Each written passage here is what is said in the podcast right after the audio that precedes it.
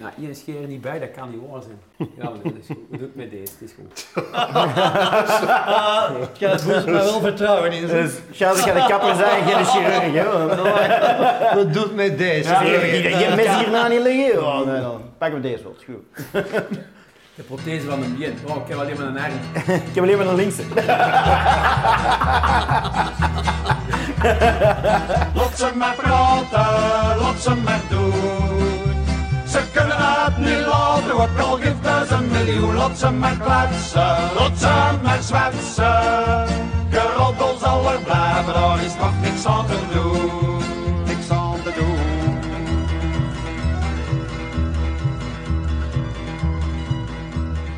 Waar denkt je aan als je de horeca wordt?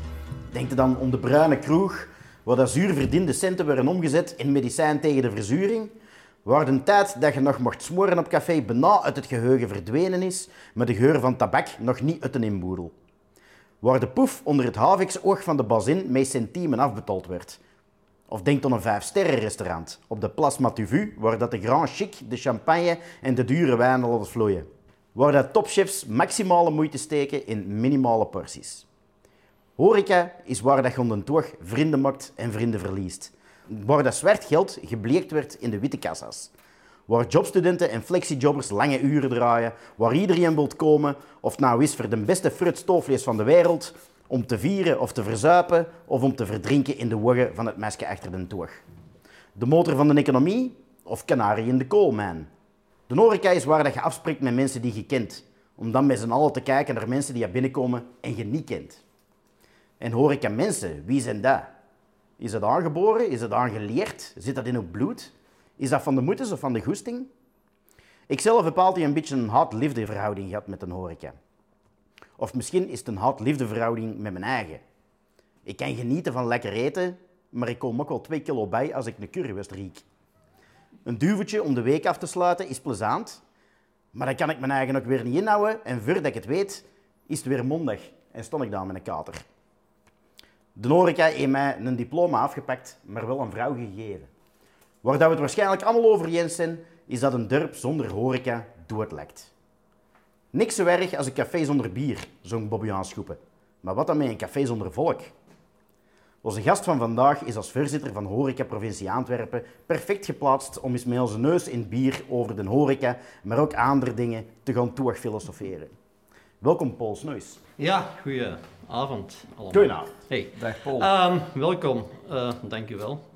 Blij dat ik hier ben. Ehm, een lange intro, eh, om daar direct op in te pikken eh, op eh, al die aspecten. eh, te... Mag ik, mag ik even Ja? tussenin even? Hoe heb je het jij geknipt? Dat zijn we uit voor hier, hè? Ah ja. Maar niet je een- rustig in de Een schoen. traal van de Maar, ja. wel, je dat je de site toch al Ja, gevraagd? die- ja, maar niet, niet. Dat heb ik gevraagd. Niet in de radio, hè? Het in de radio, hè? Oké, ja. Nou zijn er twee verschillende Ja, ja oké. Dus ik denk dat dat, dat, dat een onderbreking was, maar zwart. Dat, dat is niet Ah. erg, dat is niet erg. Eh, niet te kort graag. Ah, eh, gewoon eh, van boven maar langer. De zijkanten mogen iets korter. Ah. Mijn grijsharen, ja, van lang horeca te doen, gaat het toch niet meer wegkrijgen. Ah, oké, goed. Ja. ja, het is een beetje spannend, hè, want we zitten hier nou voor de eerste keer niet bij Haarlem Luxe, maar wel bij Lostermans. Dus eh, een nieuwe coté hier. Ik moet alles, nog Daarover een, straks meer. moet alles nog een beetje zoeken, hè. Kunnen al scheren nog niet goed liggen. hè. Ik hoop dat je de juiste scharen hebt, Je Geert. gaat dat direct weten. Klinkt hier wel goed, Gert, moet ik Ah, zeggen. goed.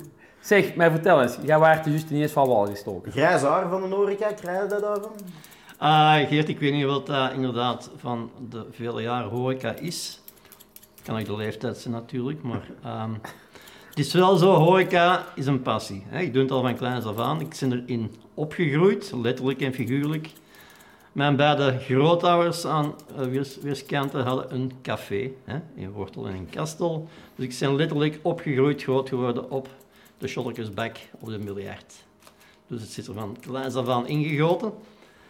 Dus na mijn studies ben ik dan eh nou, iets anders te doen, toch uiteindelijk in een horeca terecht geraakt. En ik doe dat dus nu al meer dan 30, 35 jaar. Hè. In mijn begin jaren jong was dat als garçon in de High Street. Waar ik tien jaar lang met plateaus heb rondgelopen. Ehm, Vrouwen versierd waarschijnlijk. eh, Vrouwen versierd, daar mag ik niet te ver over uitweiden. Uh, jawel. Nee, dat was een leuke tijd, hè, want je zei vrijgezel en, en als jij zon in die tijd, en ik had toen nog geen grijshaar voor alle duidelijkheid, um, was dat wel plezant. Het was hard werken, mooi geld verdienen um, en natuurlijk ook zelf op stap gaan. Dat heeft er ook altijd wel in gezeten en is er eigenlijk nooit niet uitgegaan. Dus, en nadien, ja, dan toch een eigen zaak begonnen, hè? de Gulden Koppen op de Vrijheid.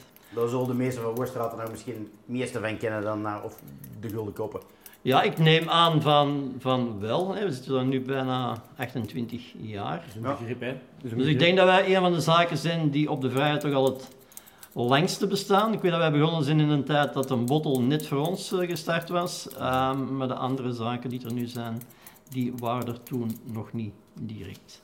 Dus ja, horeca is een, een, ja, moeilijk soms, hè, want je ziet ook veel zaken komen, maar aan de andere kant, en dat merken we nu vooral, ziet ook heel veel zaken verdwijnen. Hè. Het is geen evidentie om zomaar even een horecazaak te starten en te zeggen, we gaan het wel even doen en dan zien we wel wat we geraken. Want die een tijd van even achter de toog te staan en het niet als een echte zaak, een onderneming te beschouwen, die een tijd is al lang voorbij. Ja, dat was, ik weet, ik kom ook een klein beetje uit een horecafamilie, zullen we zeggen. Mijn grootmoeder, of mijn grootouders, die hadden wat uh, nou uh, Café de Vlinder is in Minderhout. Hadden ah, ja. vroeger. Uh, de Welkom was dat toen nog.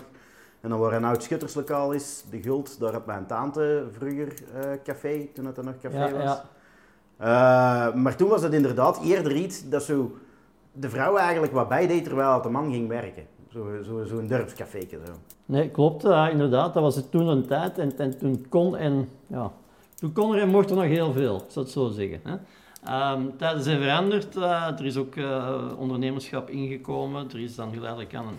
De witte kassa is gekomen um, dat je wel moest professionaliseren. En dat is voor velen niet altijd gemakkelijk geweest om die omschakeling te maken. Hè? Maar is dat uiteindelijk geen goede zaak geworden, die, die witte kassa? Of is dat nog altijd iets waar je van zegt, dat hadden ze beter nooit in de wereld gezet? Um, dat is een van de dingen ja, waarover ik bij Horeca Vlaanderen ben terechtgekomen om onze sector uh, enerzijds uh, de belangen van de sector te verdedigen, anderzijds ook met de sector te professionaliseren. Maar je weet ook, horeca is ja, heel uiteenlopend. Hè. Je het straks al een beetje gezegd, van het uh, kleine dorpscafé tot het, um, tot het frituur, tot de snackbar, tot het, de bistro, restaurant, chic restaurant, hotel, tot de grote ketens, klein, groot, het is heel divers. In de laatste jaren merken we natuurlijk ook dat er een ander soort horeca gekomen is en nog steeds een bijkomen is. De tijdelijke horeca, om het zo maar te zeggen. En de pop-up. De pop-up, zomerbars, zomerbars winterbars en dergelijke. Dus, en wat ons standpunt daarin betreft is van oké, iedereen alles mag en alles kan. En we staan heel open voor andere ideeën en meningen. Maar het moet wel aan dezelfde regels, dezelfde spelregels voldoen. Het gelijk speelveld als horecasector is belangrijk. Hè? Want nu zijn er veel zaken die sinds 2016 die witte kassen hebben, die zich eigenlijk een klein beetje bedoeld voelen door het feit dat niet iedereen die witte kassa zelfs in eigen sector moet gebruiken. Hè, waardoor dat er een onevenwicht is tussen degenen die ze wel gebruiken en niet gebruiken. Uh, en dat staat ook dikwijls af op het uh, prijsniveau van de zaken. Hè. Mm -hmm. Als je alles officieel wilt uh, doorrekenen, dan moet je andere prijzen vragen als in bepaalde zaken waar dat dat niet verplicht is. En dat leidt dikwijls wel tot frustraties. We krijgen heel veel leden, collega's aan de lijn, die, die daar toch wel grote problemen mee hebben. Maar is dat niet een probleem dat heel veel zaken hebben? Zo, mensen gaan er altijd maar vanuit, een café is er een van, de kapper is er ook van. Het moet allemaal maar zo goedkoop mogelijk kunnen gaan. Hè? Ten koste van andere dingen vaak. Hè?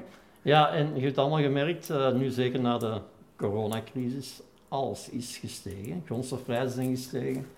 Personeelskost voornamelijk, dat is een grote dooddoener van, van de horeca. Um, de marges in horeca die waren al heel klein en die zijn door de, de personeels, de index uh, nu, zijn die nog veel kleiner geworden natuurlijk. En het probleem is, als je al je kosten zou moeten gaan doorrekenen, zoals je zou moeten tellen, ja, dan komt er geen kat meer. Mm -hmm. Want de klant kan of wil dat niet betalen en dat begrijpen wij ook.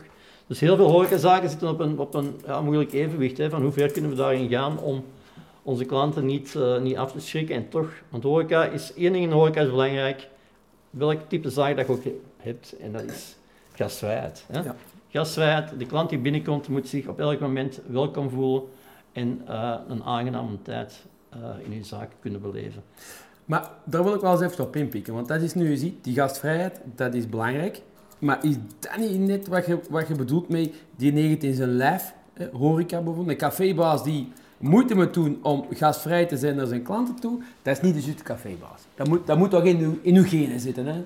Klopt, inderdaad. Ja. En ik denk, als je dat hebt in, uw, in, je hebt dat in uw lijf, dan is dat geen issue meer, denk ik. Wel? ja, maar nu heb je het enkel over de cafébaas. Geert. Ja. En, en eh, de factor personeel ook niet, niet, niet vergeten. Helemaal, helemaal akkoord. En ja, ze liggen ook niet vertrapen, hè, want ehm, de, de, de schaarste in de sector is, ook qua personeel is, niet enkel in de horeca natuurlijk, maar in alle sectoren. Maar horeca wordt er voornamelijk door geplaagd dat, dat de schaarste van personeel enorm groot is. En je moet het dikwijls doen met de mensen die je hebt en de mensen die je dan hebt, de goede mensen, om te zien dat je die echt in de watten ligt, dat je die goed kunt eh, verzorgen, omwille van het feit dat je ze niet wilt kwijtspelen. Nee, nee. Je hebt die mensen nodig. Ja, uw zaak draait er ook voor een stuk op, hè? Want je kunt alles niet zelf, hè? Nee, dat gaat niet. En je zit ook met een onvoorspelbaarheid hè, van, van bezetting, van eh, toch zeker in de zomer, wat ga je het weer doen? Eh, wordt dan een stal een dag, dan zit je thuis vol. Is het regenen of is het een dag zoals vandaag? Eh, ja, mensen blijven dan wel eens wat meer thuis. Dus, En hebben die flexijobs daarmee geholpen dan? eh, uiteraard, ehm daar hebben we het vandaag op de vergadering in, in, in Antwerpen, dan Horeca Vlaanderen, ook over gehad. En als jullie de media hebben gevolgd, eh, je hebt onze standpunten ook gehoord die we gebracht hebben. Ja, helaas heeft de politiek daar heel weinig van opgepikt. En Oh, nee. wij begrijpen ook Het is een wel... verkiezingsjaar, hè? Dus Wij begrijpen ook wel dat er ja, dat budgetair niet veel kan, maar wij hadden, of hebben nog altijd, heel berekende voorstellen gemaakt wat de overheid geen geld kost. Even over die flexijobs. Ja, het plan wat nu op tafel ligt, is dat ze worden uitgebreid naar tal van andere sectoren. Ehm, dat is nog eens iets waar de horeca-zaken problemen mee hebben. Van ja, kijk, we hebben die witte kassa. Eh, de flexijob was een tegemoetkoming voor de witte kassa. En wat gebeurt er nu? Die worden allemaal uitgebreid naar andere sectoren, waar ze diezelfde witte kassa niet moeten gebruiken. Plus, we vinden al moeilijk personeel als we die dan gaan uitbreiden naar andere sectoren, met misschien sociaal, familiaal vriendelijker uren, eh, daguren, eh, overdag in het weekend, tegenover s'nachts in een café te gaan flexijobben. Dan is de keuze dikwijls op gemaakt en dan dreigen wij ook onze eigen flexijobbers ofwel niet te vinden, of degene die we hebben kwijt te spelen. Ja. Dus- Maar hoeveel daarvan heeft te maken met effectief het eh, belastingssysteem, met flexijobs? eh, en hoeveel heeft er te maken met gewoon, ehm, en ik bedoel dat niet negatief, hè, maar mentaliteit. Ay, mensen zien dat misschien gewoon niet meer zitten om in een horeca te werken. En dan is de vraag, is dat, is dat iets dat je kunt veranderen? Daar zijn we al lang mee bezig, zowel naar, naar, naar vast personeel toe als naar flexiejob. Ehm, we merken wel dat, dat mensen ja, het wel nodig hebben om een centje bij te verdienen. Ja. Hè? Eh, voor hun wordt ook alles duurder. Hè? Ja. Dus ze hebben ook meer centen nodig. Dus op dat vlak eh, is dat wel een, een, een voordeel dat je die mensen dan, dan wel vindt die een job willen bijdoen. Maar ja, nu worden er allerhande beperkingen eh, aan toegevoegd. Hè. Je mag met tot 12.000 euro als flexiejob gaan bijverdienen op jaarbasis. Ja, dan wordt het ook al minder interessant dikwijls. Hè. Het, eh, het eh, 25 gaat naar 28 procent als werkgevers bijdragen dat wij erop moeten betalen. Dus het wordt voor ons ook steeds maar duurder. En dat, dat is voor veel zaken problematisch, omdat die marge dan weer verkleint daardoor. Is, is dat bijvoorbeeld een reden waarom dat bijvoorbeeld frituren, die vroeger tot 2 uur open bleven, dat die vandaag de dag om 9 uur tot de laatste 10 uur deden? Daar heeft er ook mee te maken, Geert. En dat is niet alleen frituren natuurlijk. Hè. De- Nee. Elke horecazaak bekijkt zijn openingsuur in functie van zijn bezetting en, en rentabiliteit. En, terwijl het vroeger niet zo'n rol speelde. Hè. Dan waren jij gewoon open tot, eh, wij ook, hè, tot, tot, tot twee, drie uur s'nachts. En die laatste tafel, ja, die bleef zitten, eh, die dronk nog wel iets. Maar nu gaat het veel makkelijker zeggen van oké, eh, het is 11 uur, eh, de laatste en we gaan sluiten. Hè, omwille van uw personeelskost eh, te beperken. En dan merkte meer en meer, het is dikwijls beter voor uw zaak om minder open te zijn, met minder personeel, dan om continu open te zijn en, en dan die slechte uur er altijd ook te moeten bijpakken.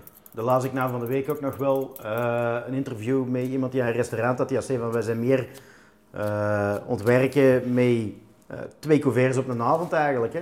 Dat je, Ah, ja, ja. Ja, twee, shi- twee shiften op een avond. Hè. Dus ehm, Ja, ja, ja, dus dat je meesten net die al om, om, om half zes, zes uur komen eten en dat je, ze dan, dat je dan om, om acht uur een tweede ronde kunt binnen Dat- douwen, hè. Dat meesten die dat om zeven uur komen eten en dan vier uur blijven hangen voor, voor 80 euro, dat het eigenlijk niet... dat is een logisch, een logisch gevolg natuurlijk eh, daarvan. En het heeft natuurlijk ook te maken met je capaciteit. Dat je een beperkte capaciteit hebt, ehm, dan is het misschien wel interessant om op bepaalde momenten, bepaalde dagen, zoiets te doen. Ehm, want iedereen zoekt oplossingen voor zijn eigen zaak. En, en eh, dat snap ik ook, hè, want het is niet alleen de uren. Sommige mensen gaan dan ook bijvoorbeeld, het was ook van de week ook, het eh, mandje brood dat je aangerekend wordt in sommige zaken. eh sommigen doen dat wel, sommigen doen dat niet.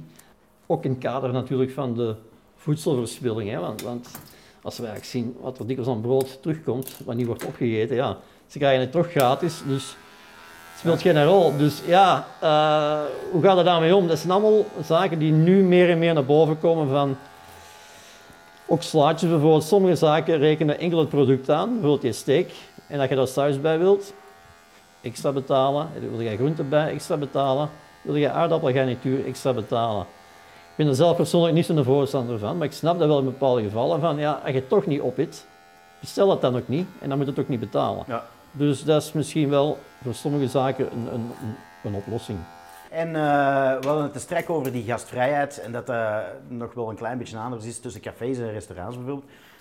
In de Gulden Koppen, hoe, hoe was dat bij jou? Hoe heb jij dat aangepakt altijd? Heb jij daar gegarsond of, of uh, waren jij zo gastheer? Of Uh, wat, hoe zag jouw rol? Meer het gezicht, denk ik. Maar ik heb eigenlijk alles gedaan. Ja. Maar vooral eigenlijk het gezicht van de zaak, want ja, ik merk ook dikwijls als mensen bellen van, ja, uh, zet jij het Paul of um, mag ik, een Hollander dan, mag ik Paul even aan de telefoon? Die zal het tafeltje wel voor mij regelen. Hè? Ken je dat? Dus, uh, was... Jij beseft toch dat de waarschuwers geknipt is? Dat dat totaal een ander gezicht gaat zijn. Ja. dus de gulden, ja, ja, ja. de gulden koppen gaat hier onherroepelijk veranderen Ja, oké, okay, dan uh, ga ik toch wel een naambadje moeten opplakken vanaf uh, dit Ah, weekend. ja, ja, zoals ze ja. mij terug uh, gewoon herkennen, Geert, uh, maar dat zal wel uh, rap gaan. Nee, ze willen mij eigenlijk dikwijls gezien hebben, want ik stond af en toe ook wel eens in de keuken en dan zien ze mij niet en dan denken ze dat ik er niet ben. Dus uh, sommige klanten willen echt ook, ja... Ook, om, om, ook omwille van... Dat je er iets tegen zegt. En, en ja, ze willen dan even een, een babbeltje doen, een zegje doen tegen mij. Ja. En wat je zegt van, uh, ja, de horeca is natuurlijk de voorbije jaren, alles evolueert, hè, alles verandert. De Gulden Koppen bestaat 28 jaar, wat evolutie hebben jullie doorgemaakt? Ik weet bijvoorbeeld, een echt café is dat nooit wel geweest, denk ik, hè? Uh, niet echt, maar we hebben toch wel een evolutie doorgemaakt in die zin dat wij in het begin uh, ook wel met eten begonnen zijn, maar dat wij ja, ook wel een café, zelfs amper uh, discotheek soms waren. Dat uh, de weekends in het begin, vrijdag, zaterdag, dat wij tot vijf uur s morgens open waren met DJ en vijf rijen dik van een toog.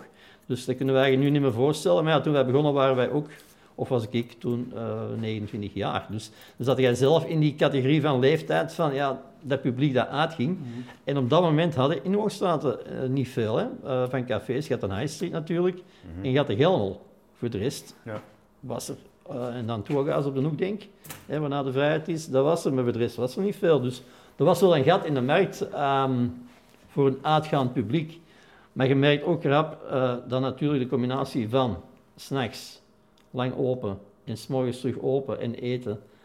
Uh, op een gegeven moment wordt dat voor jezelf heel zwaar, hè, fysiek.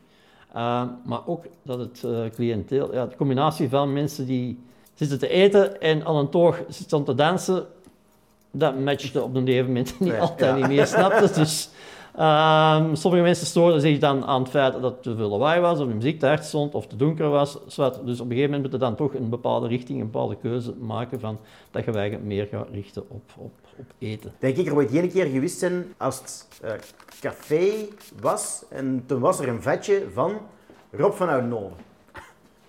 Dat was, uh, wat, wat, wat, was, wat was het programma voor je? De 12 werken van Van Oudenhoven? Ja, ja. En toen gaf hij een gratis vat. Uh, en dat was volgens mij, ja, dat was in de Gulden Koppen, was dat in Woerstraten te doen. Dat je daar gratis kon gaan drinken op kosten van Rob van Oudenhoven. Dat, dat kan al lang gelezen, Dat is heel lang geleden. Dan is Gert Tielemaas de rest gratis. is. Eh, Als het verniet is, dan zit je erbij. Nee, maar dat is, uh, gastvrijheid blijft belangrijk. En, en ja, natuurlijk, we zijn geëvolueerd naar een ander type zaak. Maar dat wil niet zeggen... Men kan er altijd binnenkomen om iets te drinken bij ons. Hè? Dus eh, iedereen is altijd welkom, eh heel de dag door, eh, als we open zijn. Je kunt altijd binnenstappen voor iets te drinken of aan een toog of aan een tafel te gaan zitten. Dus je moet bij ons niet eten. Dat is Nee. soms ook misschien een, een misverstand dat wel eens op mensen dat denken van ja, je moet daar eten omdat die tafels ingedekt zijn of dat er een tafellaken op ligt. Maar dat is niet altijd het geval. En natuurlijk ook, ja, er zijn andere zaken bijgekomen door de jaren heen. Eh, we hebben er heel veel zien komen, heel veel zien verdwijnen. We hebben een goede samenwerking altijd gehad en nog in Hoogstraten met HoHo, hè, Hoogstraatse horeca. Dus eh, we sturen ook de mensen wel door van ja, als ze zeggen oké, we willen daarmee eten, kunnen we iets drinken. Dat we zeggen van oké, hiernaast is de of, of de Vrijheid, eh, je kunt daar nog gerust een pintje gaan pakken. Dus dat vinden wij ook wel belangrijk, dat je op die manier met elkaar omgaat. En andersom gebeurt dat ook natuurlijk. Hè. Dan-. Maar er is bijvoorbeeld in Hoogstraat is er dan ook Beleef Hoogstraten, dat is dan meer gericht naar de middenstand, like dat we dat noemen. Hè? Ja, Zou dat niet goed zijn dat dat een beetje samenwerkt? Of werkt dat goed samen? Ah, dat werkt goed samen, dat kan beter sowieso wel. Hè. Dat kan altijd Dat beter. kan altijd beter. We Ja, zijn er nu ja. wel aan het werken om, om, om toch eh, iets meer eh, qua activiteiten samen te werken. Want we merken ook wel dat er de laatste jaren wat te weinig activiteit is. Jaren geleden zijn we dan met de jaarmarkt gestart met optredens en dergelijke. En we hadden dan een plan om er nog uit te breiden om met een aantal zaken samen wat meer te doen. Maar omwille van corona Mm. kwam toen. En na corona moesten we natuurlijk zien dat uw eigen zaak terug, terug werd heropgestart. Dus Ehm, maar we hopen wel nu dat er, en ook in samenwerking met, ehm, met de middenstand, hè, met Unizo, dat er toch een, eh, eh, wat meer activiteiten op poten kunnen, kunnen gezet worden. Dat leeft ook wel wat, hè? We hebben dat toen gezien. ja, klopt. Maar twee weken terug, ehm, dat leeft inderdaad wel. ehm, Dus dat is... Allee, Want uiteindelijk, als je dat bekijkt, en dat zal in Hoogstraten is dat ook zo, in andere gemeenten zal dat zeker ook zo zijn, eh, het wordt moeilijker en moeilijker en er verdwijnen er veel. Hè. Ik was vandaag met Marijn in de stoel hè, van Hotri ja, en eh, uiteindelijk constateerden wij dat eigenlijk nog maar in Hoogstraten op het moment drie, drie restaurants zijn. Ja, volgens mij waren er ooit 17 op de vrijheid, een jaar of Ja. 15 Dus geleden. allee, en Ja. dat is overal zo. Hè. Dat is zeker geen, geen, geen verwijt of een steek naar eender wie, maar dat is gewoon een vaststelling dat dat, dat, dat moet Ja. toch niet meer zo evident is. Restaurants langs die ene kant en langs de andere kant, nou dat de wachtzaal ook dicht is, eh Bruin Kroegen is er volgens Bruin mij in Kroegen, ja, ook nog zo. Geen meer. Ja, geen nee, inderdaad, eh, dat klopt. Ehm, ik denk dat twintig jaar geleden dat er heel veel zaken waren. Het echte chique restaurant eh, is naar Noordland en, en een tram eh, ook verdwenen. Eh, wat heel jammer is, hè, want wij vinden het heel belangrijk dat er van elk type zaak toch, toch wel eh, voor de beleving eh, toch wel wat zaken aanwezig zijn. En, maar dat is niet alleen een beeld wat, wat hier in Hoogstraten Nee. voorkomt, Nee. dat, is, dat is iets wat in elke stad of, of een grote gemeente voorkomt. En is anderzijds ook niet eh, gewoon een logisch gevolg? Als er 17 restaurants waren, waren gewist, waar dat elke avond 10 man komt eten, dan, misschien, is het, misschien is het ook wel beter dat er minder restaurants zijn die al wel allemaal vol zitten natuurlijk. Voor de levensvatbaarheid eh, natuurlijk wel. Hè. We moeten ook eh, realistisch zijn. Dat eh, horeca dat het eh, twintig jaar geleden was, dat dat niet meer de horeca is van nu. En ook niet meer de horeca van de toekomst En wat is, eh, wat is zal dan zijn. daar en je zegt anders? straks, Geert, van ja, de bruine kroeg gegeven. Ja. Eh, wij vrezen een beetje dat het eh, klassieke bruine eh, kroegverhaal eh, geen, niet veel toekomst meer heeft. Gelukkig is het fruitkot verhaal eigenlijk. ja, ja oké, maar dat is misschien nog een ander verhaal, want ja, in de fruitkot zit ze nog mee eh, een ander btw-percentage, om het dan daar Ja. toch maar eens over te hebben. Hè. Dat is 6% btw in, in takeaway. Waar veel kroegen natuurlijk mee sukkelen, is dat ze, dat ze vasthangen aan, aan, aan eh, brouwerijcontracten die dikwijls wurgend zijn en, en geen korting krijgen op uw dranken, uw hoofdproduct als bruine kroeg. Dat is een probleem. En de meeste bruine kroegen ja, die, die, die hebben schrik om hun prijzen te, te zetten zoals ze zouden moeten zetten, uit schrik om klanten te verliezen. Maar uiteindelijk ja, Ja. zitten ze alleen maar in hun eigen zak. En daarom dat er ook zoveel zaken eh, van dat soort verdwijnen en niet opnieuw terug ingevuld geraken. En daar zijn wij met Horeca Vlaanderen ook wel bezig met een, een, een verzoeningscommissie om met de brouwerij, die brouwerijcontracten toch, toch een, een meer wettelijk kader te geven. Hè. Dus Dus kunnen misschien eens een beetje uitleggen over die brouwerijcontracten? Want ik denk dat er weinig mensen zijn die dat echt weten hoe dat, dat zit. Soms, ja, wat, wat vroeger het geval was, is dat eh, mensen waren heel blij dat ze, ze hadden geen centen, maar ze wilden toch een zaak open doen. Hm? De vestigingswet is weggevallen in 2016, denk ik. Dus zonder diploma of iets of bovenbij, ieder- iedereen kan gewoon een horecazaak beginnen. Vroeger had je nog een, een, een koksdiploma nodig of een eh, diploma bedrijfsbeheer. Europees is nu opgelegd dat dat niet meer moet. Ja. Wat eigenlijk een probleem is, want iedereen begint gewoon zonder enige voorkennis dikwijls. Ik kan niet zeggen iedereen. Maar daar zitten wel wat cowboys tussen die, die, die dikwijls ook andere bedoelingen hebben. Zo'n brouwerijcontract, die leggen dan bepaalde verplichtingen op, tekent dat, omdat ze dan toch bepaald tegemoetkoming krijgen. Je krijgt een koeling, je krijgt een tapinstallatie, eh, je krijgt misschien wat centen voor meubilair. eh, maar je En weet soms dat- ook gewoon de zaak, die, je- oh ja, de, de, De- huur, de zelf van- eh, van de brouwer. ja. Maar Dus drinken, hè. Tijd stoppen. dikwijls hè. weet ook niet wat, wat, wat die mensen tekenen. Hè? Ja. Dus er staan bepaalde afnameverplichtingen in van hectoliters en dat je die niet haalt, dat er nog boete- boeteclausules in. Dus dat soort zaken, dat willen wij er allemaal uit. Ja. Eerst drinken, dat is wat de haar in. Hè? Ja, ik wacht even. Maar ja, je zou toch denken, die, die, ja, die brouwerijcontracten, dat is al lang zo. Maar ja, die cafés gaan dicht. Eh, die brouwerijen moeten ook snappen dat dat, dat, dat niet meer werkt. Ja, maar die, uiteindelijk, het zijn altijd niet de netste praktijken. Hè? Het, het het is- voor hun maakt het niet uit wie dat erin zit. En als dat een half jaar leeg staat, dan maakt het voor hun ook niet uit. De- uiteindelijk gaat er wel eens iemand anders weer Ja, en als die afname contractueel vastgelegd is, dan maakt het inderdaad niet uit of het eh, goed draait of niet ook niet. Hè? Dat, Ja, eh, en, daarom willen wij dat er absoluut, en dat hebben we ook uitgekregen, dus wij vragen ook, eerst moeten ze natuurlijk lid worden van Horeca Vlaanderen, en als ze een probleem hebben, stuurt de contract naar ons, we hebben een eigen juridische dienst, ehm, en we kijken daarna en we gaan in onderhandeling met die brouwerij. Dus daarvoor eh, doen we dat eigenlijk, om die mensen te beschermen tegen, tegen dat soort zaken, want we willen ook dat Het is emotioneel. ik dat, gewoon. wij willen ook dat dat soort zaken eh, behouden blijft. Hè? Want het zou jammer zijn dat zoiets zou verdwijnen, want dat is eigenlijk cultureel erfgoed, zoiets. Absoluut. Hè? Dus dat moet Ja. gewoon blijven, dat is nostalgisch. Mensen moeten gewoon gezellig een pint kunnen gaan pakken aan een toog, aan een betaalbare, eerlijke prijs, maar wel de prijs die nodig is, die ze moeten vragen. Dus dat, dat vinden wij jammer. Hè? Maar aan de andere kant merken wij ook dat niet alleen de bruine kroegen zijn het moeilijk hebben. Als je kijkt naar de eh, laatste faillissementcijfers van de eerste kwartalen van dit jaar. Hè. 20% meer falingen, faillissementen in de horeca, waar dan de stopzittingen nog niet bij zitten. mhm. En die faillissementen zitten voor- vooral in de, in de categorie van de eetgelegenheden met bediening. ja. Dus daarom zijn wij met maatregelen, met een voorstel van maatregelen gekomen naar de overheid van de BTW. Hè? Het is niet logisch dat je een cola in een supermarkt gaat halen of, of een water aan 6% en datzelfde product kost in een horecazaak 21% BTW. Ja. Maar dat enkel de bediening bijkomt, die ook al belast is. En als, eh, als, je, als een café hebt, mag je een bak cola niet bij de, bij de dingen gaan halen? Of, hè? Bij, eh, Je moet alles overal gaan halen, Geert, zolang je mij een factuur vraagt. Hè? ja. Dat is, eh, Ja, nee, ik weet niet wat dat zit. Ja, nee, dat zal, dat zal weer met die brouwerijcontracten te maken hebben. Ja, hangt er vanaf. Sommige dingen zitten er ook niet in. En als je goed onderhandelt, dan...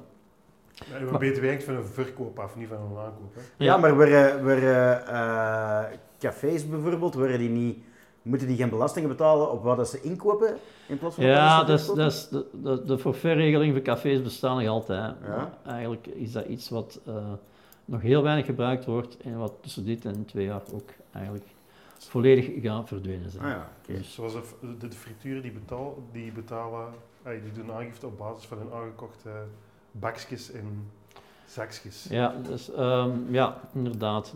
Maar daarom is onze vraag ook van, ja, die witte kassa. Het is eigenlijk toch toch niet logisch, mannen, dat je in één en dezelfde sector een deel van je sector opzadelt met een geregistreerde kassa, waar wij, niet, waar wij absoluut niet tegen zijn.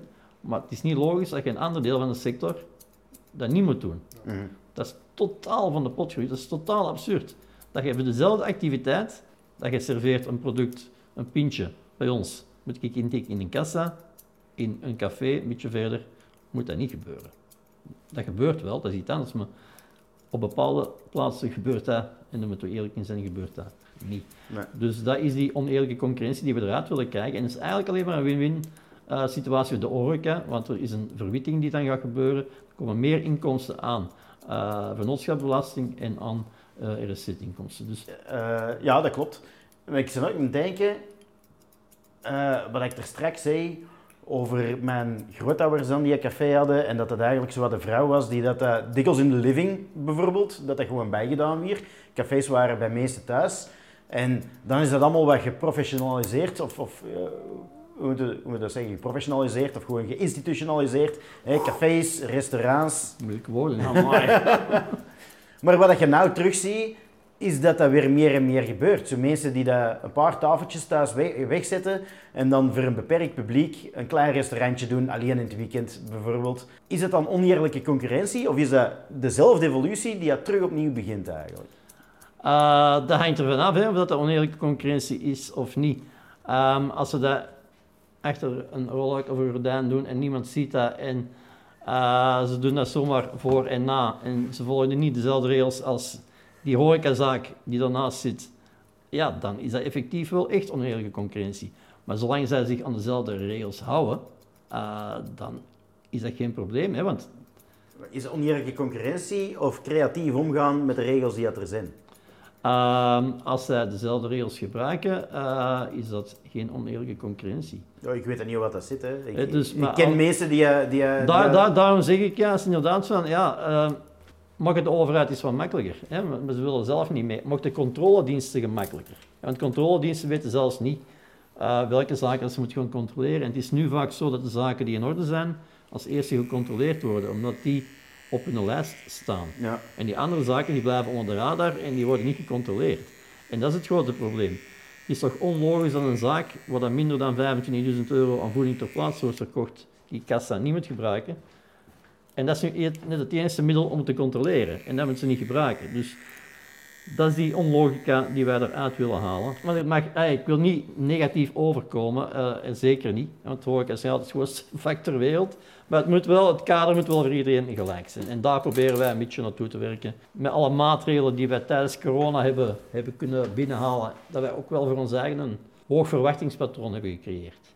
Dus dat mensen eh, nu ook verwachten van oké, eh, het is wel moeilijk, eh Horeca Vlaanderen zal het wel oplossen, maar zo simpel is het niet. Nee, ja, en het is ook een heel ander gegeven.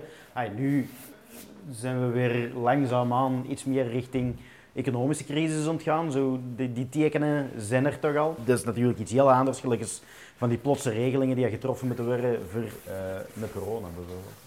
Gert, jij moet iets zeggen, denk ik. Ja, ik wou iets zeggen. Ik ben hier nou het haar aan het opkeren, want iemand moet het werk doen. Eh, we gaan samen, als je het goed vindt, een beetje pauzeren. Dan gaan we de pool zijn haar wassen. En een beetje drogen. En dan gaan we zelfs aan tafel zitten.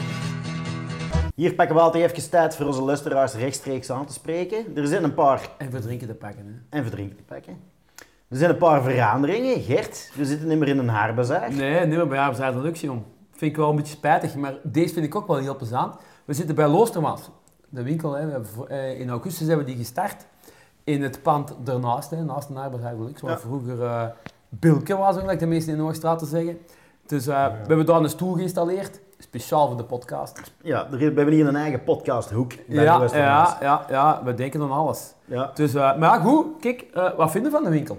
Vind heel proper. Ik heb straks nog gezegd thuis van ja, ik heb een klak nodig tegen dat de winter komt. En ik heb er hier al wel een paar in liggen Ja. die ik zo wil testen. eigenlijk. Maar je moet ook toegeven, vind ik, zonder dat ik het hard wil stoeven, maar trouwens, het is ook mijn verdienste niet. Het is toch een fantastisch pand. Het Hè. is een heel schoon pand. Het is gewoon plezant voor alles te komen kijken. hè. Ja, ik vind En ook, ja, ik was hier al een paar keer geweest, Gert, en ik had hier vorige keer een t-shirt gezien. Ik dacht, die wil ik, maar mijn vrouw was erbij, die zei, dat past niet voor jou. en ik zei nou dus juist dat die er al niet meer was, dus dat hier elke, elke week iets aan is Dat dat Tinnen doet dat goed. Tinnen doet de winkel, hè. Ja. Dus eh, het is niet dat je één keer zei geweest dat je dan al eens het gezien, gewoon Nee. volgende week nog eens terugkomen. Ja, ja, ja, dat hoop ik, hè. Ik hoop Voilà. dat. En hier gaan wij nou vanaf nou elke keer onze podcast opnemen. Ja, want de Maarten zegt dat het geluid hier beter is. Het is hier beter, maar nog beter, want de Gert zei dat is een lelijke hoek daar, hè, de Gert Tielmans zei. Een lelijke hoek met die tegeltjes. Nog een akoestisch paneel ertegen en dan zijn die helemaal klaar. Ah ja, ja. Goed. Goed. De, na de zinnige dingen. Ja, Toch bedankt. maar dus, luisteraars, allemaal bedankt voor het luisteren naar onze podcast. Eh, je kunt altijd met ons in contact komen via Facebook, via Instagram of via e-mail. We hebben een e-mail ontvangen. met suggesties voor gasten voor eh, het tweede seizoen, of voor het derde seizoen dan misschien zelfs al. En ik moet zeggen, van de zeven gasten die had er voorgesteld wieren... Schoon ja, lijstje. Ja, dat is gewoon een lijstje. En van de zeven die had er voorgesteld wieren, ga je er toch al vier zo goed als vastleggen. Dus dat wil zeggen dat Ah. het publiek wel overeenkomt met onze eigen Dat is smaak ook. Ik vind het wel tof dat mensen dat doen. Ja. Dat, dat ze suggesties doen. Want allee, daar kun je iets mee doen als mensen handvatten geven. Ja. Moet je zeggen wie dat die was, eh, die luisteraar? De, de luisteraar was eh Lense Zwanen, ook vriend van de show geworden. Ah, waarvoor ook heel erg bedankt, vriend van de show. Dat wil zeggen dat je ons iets materiëler wilt steunen. Dat is altijd heel leuk. Als je dat doet, dan kun je naar www.vriendvandeshow.nl slash proper geknipt gaan. En dan kun je kiezen om ons per aflevering een bedrijfje te starten of gewoon een vrije bijdrage te leveren. Eh, en dan zijn je officieel vriend van de show. Heel gemakkelijk is ook dat je gewoon surft naar www.properknip.be. Daar heb je de link ook. Dat is misschien gemakkelijker, maar... Ja, daar kun je ook alles op fijnen. En dan kun je... Oh, dan moeten we dat aanpassen. Dat is een we niet meer een haarbazaar. Oh, maar dat komt dat ons plots. Het. We moeten misschien wel de Loostermaas bedanken voor de drank vandaag. Dat gaan we sowieso doen. Dat is wel belangrijk. Zonder drank geen klank. Ik Dat heeft hem goed begrepen. Ah ja, dat heeft hem goed begrepen. Ja. Ik zal nog een, een leuk verhaal vertellen. Die tafel waar we nou van zitten, dat, je ziet dat is niet een alledaagse tafel. Hè. Dat is eigenlijk een schil van... Dat is een zondagse. Dat is een, een doorgezaagde boom natuurlijk. maar dan wel in een oorspronkelijke vorm Ah, ja. gelaten. En die mogen wij gebruiken van houtambacht. Ah. En ey, ik vind dat fantastisch, die tafel. Dat is, dat is authentiek, gelijk hier alles authentiek is natuurlijk. En die stoeltjes waar wij in zitten, ook een leuk verhaal, die kennen ze zelfs bij Tomorrowland. Dus we zijn al... We, dat is een zijn- heel leuk verhaal. we groeien, we, we Oh, groeien, we groeien per dat dag. en ik dacht, wauw, dat is een leuk verhaal. Ja, ja Gert. Ja, En wat is er in die stoelen gebeurd? ja, dat weet ik niet. Wacht, plekje hier. Ja, oh, wit, hier nog wat wit stof. Ja, en in die vierde stoel die nou hier aan tafel zit, eh, zit Paul nog altijd als een gast. En ik stel voor dat we daar nog even voor mee gaan beurten. Ja, die heeft misschien wel iets te zeggen. Die of hè? Goed, Paul. We zitten hier. Meestal wordt hier meer gediscussieerd als daar. Ja. Hè? We hebben, dat, ey, dat, dat, dat is toch hetgeen dat wij ervaren. Eh, we hebben al hier veel over horeca gesproken. Maar eh, wij bijvoorbeeld, hoe kunnen we vandaag de dag, dat is mijn inderdaad, horeca bijvoorbeeld combineren met een gezin?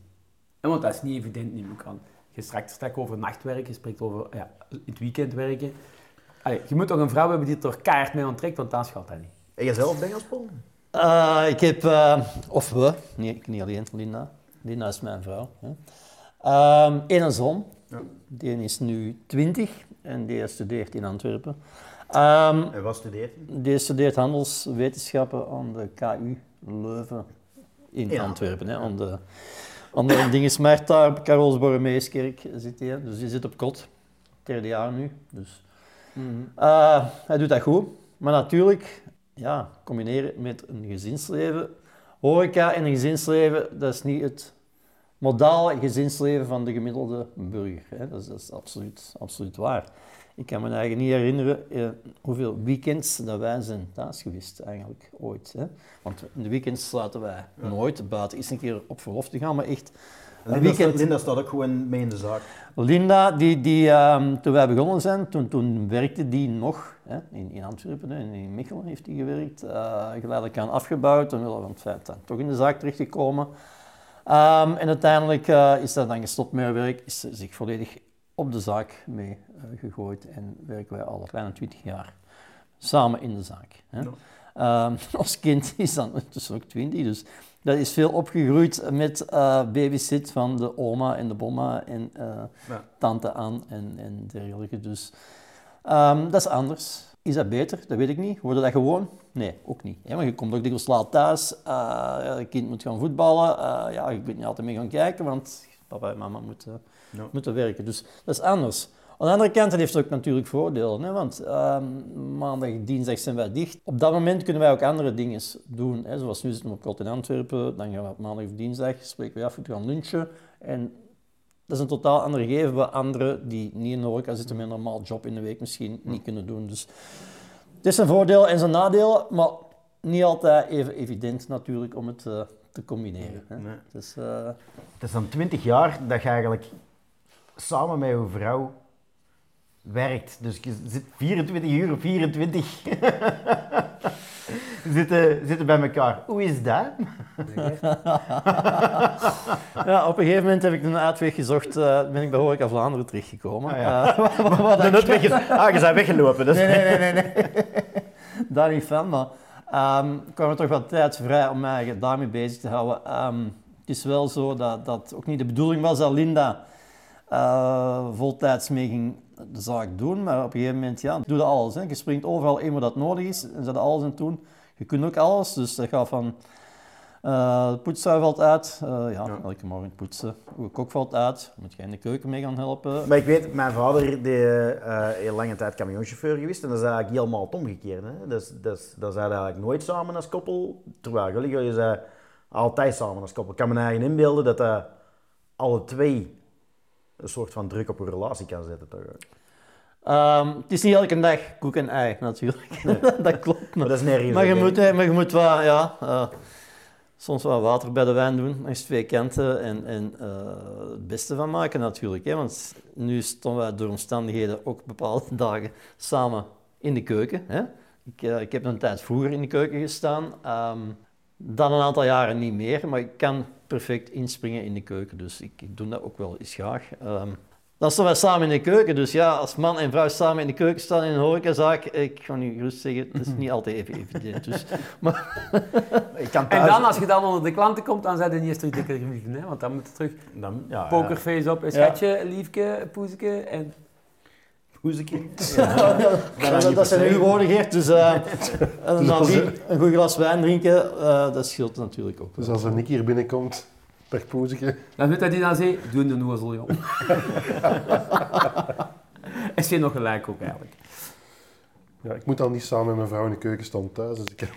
Ja, ik ken dat ook. Ik, ken dat ook. ik kan het niet verdragen dat mensen op mijn vingers staan te kijken. Als ik in de keuken sta, dan met iedereen buiten. Zelfs al zijn ik boterhammen voor de bengels aan het smeren. Zelfs niks moeilijk. nee, nee, uit mijn keuken. ja, allee, ja, soms is dat wel moeilijk. hè. Die worden ook ouder. En hetgeen dat ze gisteren lusten, lusten, lusten ze vandaag niet meer. Uh, dikwijls ook niet makkelijk. Maar goed, daar zijn we niet over bezig. Hè. We waren hier... En eh, Hoogstraten, moeilijk of een gemakkelijke stad in? Ik heb niet over stadsbestuur, hè. ik heb gewoon over de mensen, hè. over de stad als... als ehm, Goh, het is een wisselend publiek natuurlijk. Hè. Je, hebt- je hebt hier niet enkel eh, uw eigen eh, bevolking, cliënteel, je hebt ook heel veel van buitenaf. Je hebt ook een deels Nederlands publiek natuurlijk. Ehm, iets minder dan pakweg 10, 15 jaar geleden, dat wel, moeten we toegeven. Uh, aan de andere kant is er dan ook wel wat inlands toerisme bijgekomen van eh, mensen die op verlof gaan in hun eigen land en, en hier een overnachting combineren met een fietstocht en een wandeltocht en een bezoek aan uh, Begijnhof en Kolonie en uh, lekker gaan eten en drinken. Dus dat merkt ook wel dat er, uh, dat, dat er meer en meer is, is ja. bijgekomen. Dus... Ja, ik vraag mij al af, we zitten met het toerisme in de Hoogstraat? Ah wel, ik denk dat dat best meevalt. Ja? Ja, we hadden onlangs trouwens twee weken geleden, een groep van tien man. En die kwamen dan bij Buts en Bells daar whisky drinken. Dat was eigenlijk een, een vriendengroep die een weekendje hier uh, oh, geboekt hadden. En die, uh, dat was allemaal redelijk goed georganiseerd en die vonden dat top. Ik herinner me nog wel, juist toen dat de lockdown hier al voorbij was, in Holland was nog lockdown. dat waren niet wel heel veel Hollanders nog. zeg, ik zal nog eens iets vertellen over, over toerisme. Hè. Wij, wij, bij ons met de schutters, wij, wij doen zo één keer per jaar een bestuursactiviteit. En dan hebben wij gekozen om in Merksplas Kolonie iets te organiseren, nou, enfin, te doen. En dat was dan een, een, bezoek aan het gevangenismuseum, dat was dan gaan eten bij het restaurant daar en dan nog een wandeling. En, en allez, je verschiet ervan als je met een gids in eigen streek gaat wandelen, wat je ziet, dat je iemand niet, wat je nog nooit eerder hebt gezien. Ja, ja.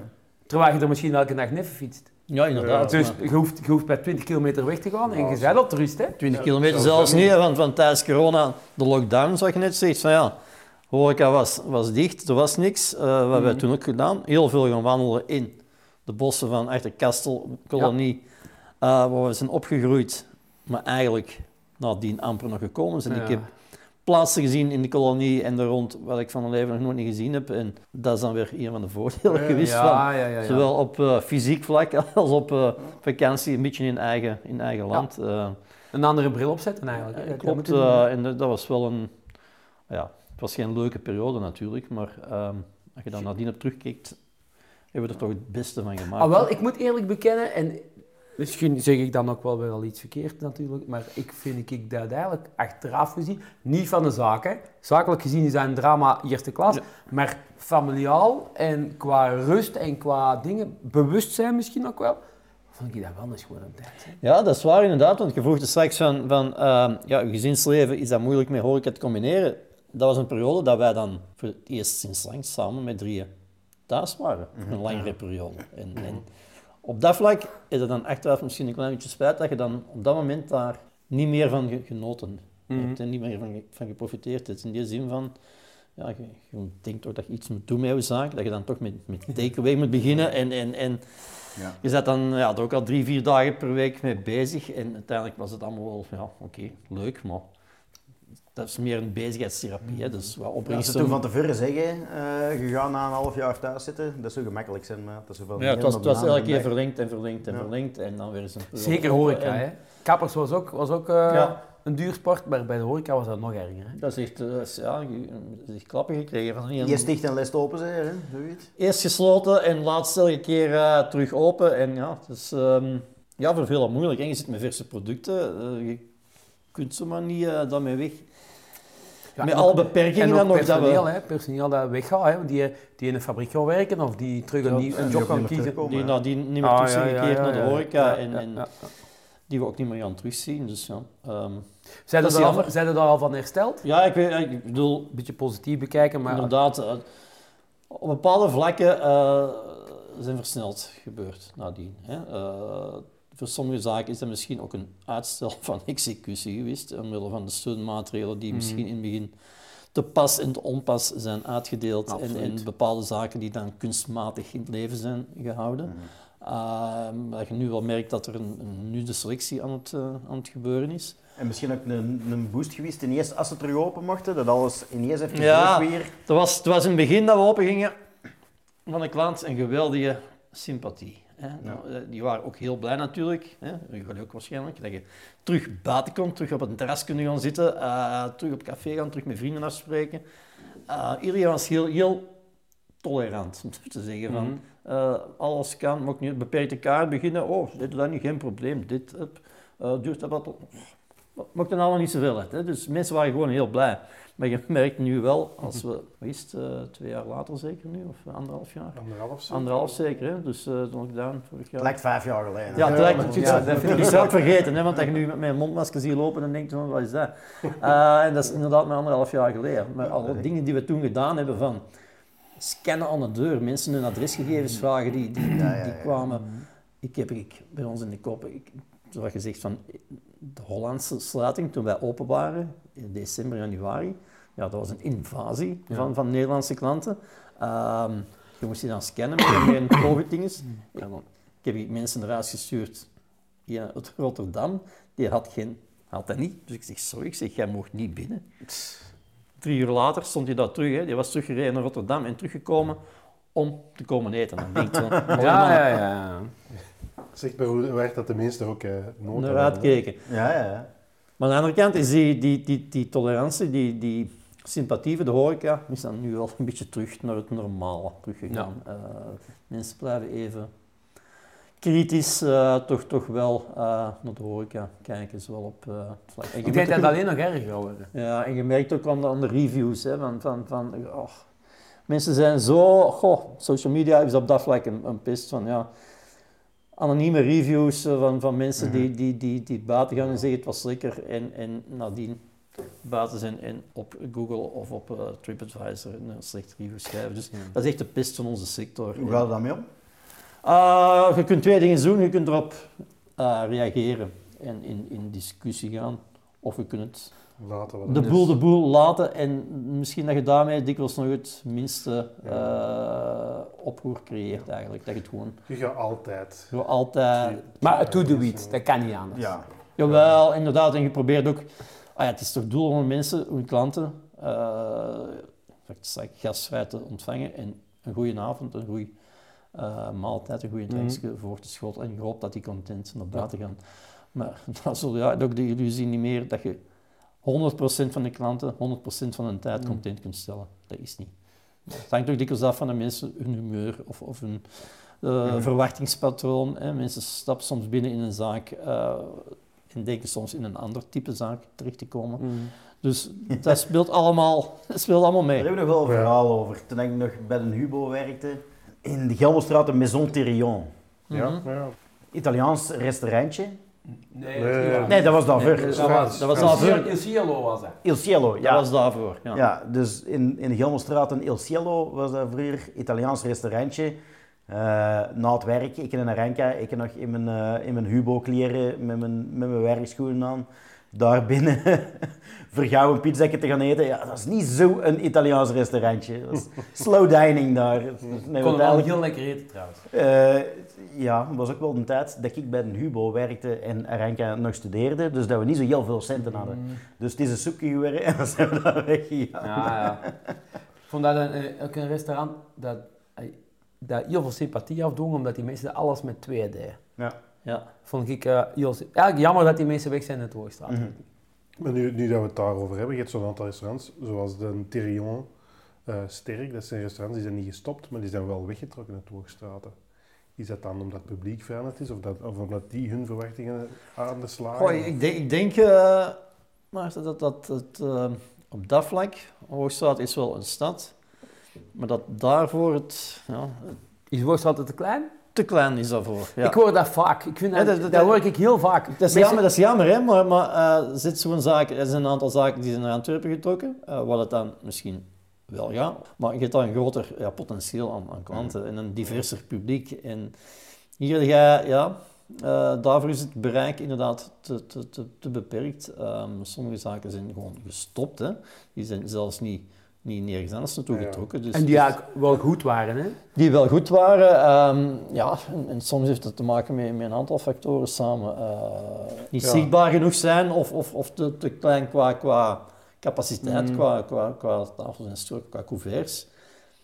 Eh, Het kan dan van alles zeggen natuurlijk. Ja. Ja. Maar dat is jammer, hè, want je had heel veel horeca in Hoogstraten. En, en, en niet alleen horeca, maar er is nu, vind ik ook, eh, de vrijheid van nu is niet meer de vrijheid van wat het ooit geweest is. Nee. Maar het is nog altijd de moeite, hè? Dat wel, maar moeten we wel even Vroeger vond ik het iets meer, meer eh, ja, floreren, iets meer animo. Ja? Ja. Ah, ja. Vroeger waren er meer mensen die zeiden, we gaan eens een namiddag naar Hoogstraat want- en dan shoppen en dan een etentje eraan en daarna nog een pint gaan pakken en weet ik wat. En Ja. dat is misschien een beetje Dat is een beetje minder, klopt. ik, eh. ik, heb, ik heb zelf ook wel, ik kan graag iets eten, maar dat is soms ook last minute zo. Ja. En dat kun je meestal niet meer doen. Hè. Zo ergens binnenspringen Ah, nee, en is nee. zo'n tafel weg. Nee, dat is... Ja, nee. dat is, die een tijd is... Eh, ja en nee, het hangt er vanaf. Uh, goh, welk moment hè, dat, je, dat, dat je dat wilt doen. eh. Ja, een zondagavond, dat is ja. lastig. Ja, ja, ja, ja. Maar ik bedoel, maar je kunt altijd proberen. En, en ehm, als je, ja, niet echt met een groep van 15 man Nee, bent, nee, maar nee. als je met twee of met vier bent, is er altijd wel iets in te passen. Of, of eh, ehm, tussen Maar- te vroeg of iets later of iets vroeger. Vroeger was het wel gemakkelijk. Maar wat ik, om maar met een positief ding naar buiten te komen, ook van het Hoogstraat, van de stad Hoogstraten, toerisme dan, ook van Merksplaats, allee, dat, werkt, dat, dat werkt allemaal wel samen, denk ik. Die mannen steken er wel, een, allee, die steken er wel energie in om Hoogstraten toch wel met, met, terug op, de- op de kaart te zetten van kijk, die is wel de moeite hier. En er zijn heel veel schone dingen hier. En, en, en terecht trouwens. Hè, want, Ja, natuurlijk. dus Ah, ik, van, ik heb er natuurlijk nooit niet ingezeten, hè, maar ik heb, ik, ik heb de indruk dat dat nou pas eh, begint eigenlijk. Dat, dat Worstraat als een toeristische troeven begint aan te spreken. ja, zeker, ja, misschien ook wel gekoppeld aan sociale media. Ja, wel. Misschien. Hè? Maar ik denk als, als iedereen daar zijn schouders onder zet, zowel de gemeente, eh, niet de minste gemeente, maar ook HoHo en Beleef Hoogstraat, en, en, en die werken er samen mee aan, dan, ik denk- dan denk ik echt wel dat er iets mee te doen is. Hè? Inderdaad, het, het komt niet vanzelf natuurlijk. Hè. Dat moet ook Nee. eh, beseffen. Eh, iedereen moet zijn, eh, zijn schouders onder zetten. Elke organisatie, van middenstand tot horeca, tot stad, tot toeristische dienst. Ja, Eh, ja. Iedereen moet daarin samenwerken. Trouwens ook, ook de Hoogstraat een burger zelf. Hè? Want, eh allee, ik kon nou geen, niet zeggen, maar je kunt, on- je kunt online shoppen en je kunt in Hoogstraat shoppen. Hè? Ja, en dat is, ja, dat is inderdaad... eh, ik heb ooit een verhaal gehoord van iemand en die zei, ja, weet je wat, de kerstverlichting moet de middenstand betalen en de cadeautjes koop ze op internet. De goede. Eh, ja. met dat, was dat, wie was dat die dat verhaal vertelde? Want dat was in de podcast, denk ik. dat weet ik niet. Maar, allee, maar dat, is, dat, is, dat, is, dat is wel de waarheid. En dat is ook de verantwoordelijkheid. Is eigenlijk de verantwoordelijkheid van iedereen. Zowel van de, van de middenstand, als van de horeca, als van de gemeente, maar als van de Ik burger. vind, van dat de gevaar- burger. ik vind dat gevaarlijk voor dat te zeggen, dat is verantwoordelijkheid. Ook, nee, daar van de, van de burger. Mensen winnen. Nee, nee, bewustmaking is dat, hè. Ja, ja, ja, ja oké. ja. Dat is niet, dat dat is niet met de vinger wijzen, dat is Nee, bewustmaking. bewustmaking is altijd een tijdsgeest die, die, die veranderd is. En dat je naar de jeugd kijkt, ja, die bestellen rap iets. Ja, ik heb dat nodig, even bestellen. Oké, de volgende dag is dat huis, terwijl je dat Ja. perfect in je eigen lokale eh, zaken kunt, eh, kunt gaan kopen. Ja, en dat ook met, ook met dingen, hè. Ketens bijvoorbeeld, die, die op de vrijheid zitten, moet dat? Is dat Eh, daar ben ik geen, geen, wij, geen voorstander van. We moeten niet het, eh, het, het voorbeeld worden van de, wat is dat, daar in, in Merksem schoten, daar, die, Ah, die, ja, die ja, ja, ja. baanwinkels Ja. of de A12. ehm, dat mogen we niet creëren. We moeten echt het authentieke kara- het fa- het karakter, familiale, het- familiale, eh, de, de kwaliteitsvolle KMO. eh, winkeltjes. Wat Eh, ik wel al gehoord heb van iemand dat, dat een klein winkeltje had op de vrijheid. En ik stelde dan die vraag van, van ja, zo'n een, een JBC, want dat is dan toch een grotere keten. Een JBC die nou in, in Worstraten op de vrijheid komt, is dat, niet, is dat eigenlijk niet dat je, dat je dat buiten wilt houden? En dan zei hij van, ja nee, want dat trekt volk en die komen dan misschien bij mij ook binnen. dat is ook een redenering. Ja, je, je, je hebt dat misschien wel nodig, maar het mag geen, geen overrompeling worden. En je moet altijd zien dat je je- je authentieke winkels, horeca, panden, dat je dat behoudt. En, maar ja, het hoort wel binnen het maatschappelijk Je kunt niet tegenhouden. kader. hè. Je kunt dat, je kunt dat niet tegenhouden. En, Maar je moet vooral van je sterktes, van je eigen Ja, sterktes. Voilà. in welke mate En- is en- dat natuurlijk concurrentie voor een zaak zoals die Goh, totaal niet. Hè. Totaal geen concurrentie natuurlijk. Ehm, en, en je kunt dat niet tegenhouden. Trouwens, eh, concurrentie, wat is dat?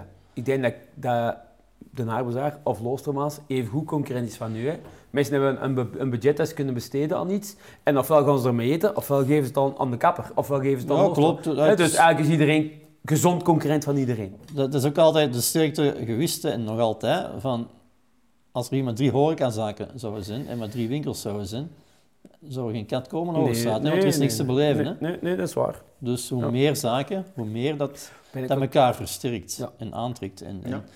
Hoe doe je dat met heilig bloed? Want eh, je bent dan een restaurant, maar met heilig bloed is dat eigenlijk een café, zullen we zeggen. En dan zijn er, Nee. dan zijn er een hoop eh, andere zaken op de vrijheid die ook cafés zijn. Dat, dat het drinken dat je verkoopt op straat een, een belangrijke bron van inkomsten is. Hè. Er staan meer terrassen. Hoe, hoe wordt dat afgesproken? Want ik weet, ja, ik ben dan van Minderhout. eh ik zit dan in Minderhout in het kermiscomité. Maar dat is ook gemakkelijk, hè? dat zijn twee cafés en dan de Schutters sinds deze jaar en dan de Harry en Duivenbond. Ja, nee, het is niks, jong. ik word al rap aangepakt op zoiets. Hè. Die, spre- die, spreken af, die spreken af, die spreken hun prijzen af, die spreken af dat ze van die stapelglazen gebruiken, dat het verloop van café naar café eh, gemakkelijker gaat. Maar als ik met heilig bloed woensdags over de vrijheid wandel, dan merk ik dat ik op tien verschillende plotse bonnetjes moet kopen. Geert, wil jij weten dat wij al, al jaren bezig zijn en we hebben het uiteindelijk opgegeven om met heilig bloed, op een gegeven moment wij, goh, 10, 15 jaar geleden, toen wij ermee begonnen zijn met die optredens, eh eh, alles opengesteld van kijk, mannen, als we nou met één gemeenschappelijk bonnensysteem werken, waar de mensen ergens bonnen kopen en ze kunnen er overal mee betalen en dezelfde prijs. Iedereen, veel makkelijker voor onszelf, veel makkelijker voor de klant, want nu ga je ergens eh, een pint pakken, je hebt bonnen gekocht, je gaat een ding ergens anders zetten en je zit met die bonnen. Ja. Dus Plus, plus, ik vind ook dat je een signaal geeft naar de, naar de consument. Hè. We werken er samen aan. klopt.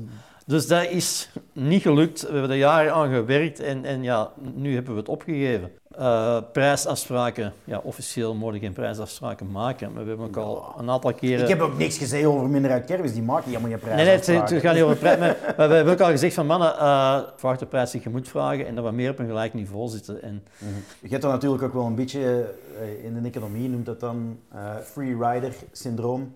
Dat is, er zijn cafés die heel veel investeren in optredens en infrastructuur als ze daar wegzetten, waardoor dat ze de prijs van een bier klopt. uiteraard moeten verhogen. En het café neffen, dat eigenlijk niks doet, kan daar dan weer van mee profiteren door lagere prijzen. Ja, maar Eh, het is dikwijls andersom en dat is, eh, dat is vooral jammer. Hoe bedoel je? Ja, dat degenen die, die wel investeren, dat die eigenlijk een te lage prijs vragen.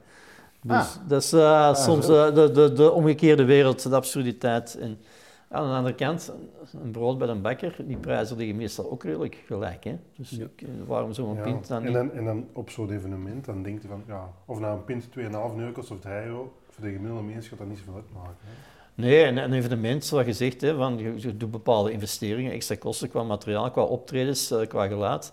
Eh, je hebt geen inkom. Hè? Dus, Nee, nee, nee. dus het is gewoon, je moet het echt puur hebben Ja. van je verkoop van, van je dranken. Ja, vraagt aan de prijs dat je moet vragen. En inderdaad, de klant gaat er op dat moment geen problemen mee hebben. Als je nu naar een festival gaat, Ah, dat dan wel- betaal jij nog een prijs die veel hoger ligt. En wat jij ook inkom betaalt, ook, dat, is een, dat moet allemaal terugverdiend worden natuurlijk. Ja. Dat, dat, dat- Ik vind, ik vind het zelf ook wel eens, want wij, ik heb een theatervoorstelling, het Groot Circus gedaan, om Ja. maar te zeggen. Ah, het Groot Circus? nog nooit reclame voor gemaakt. Hè.